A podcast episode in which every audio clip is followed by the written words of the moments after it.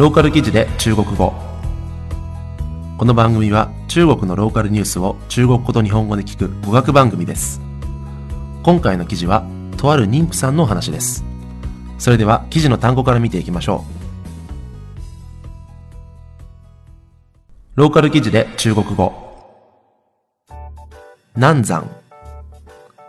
難産。難産。聞く耳を持たない。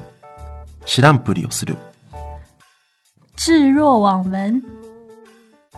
産婦。産婦。产妇。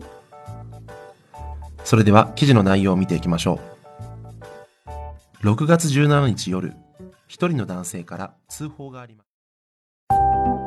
完整音频请来 3w.livaia.com。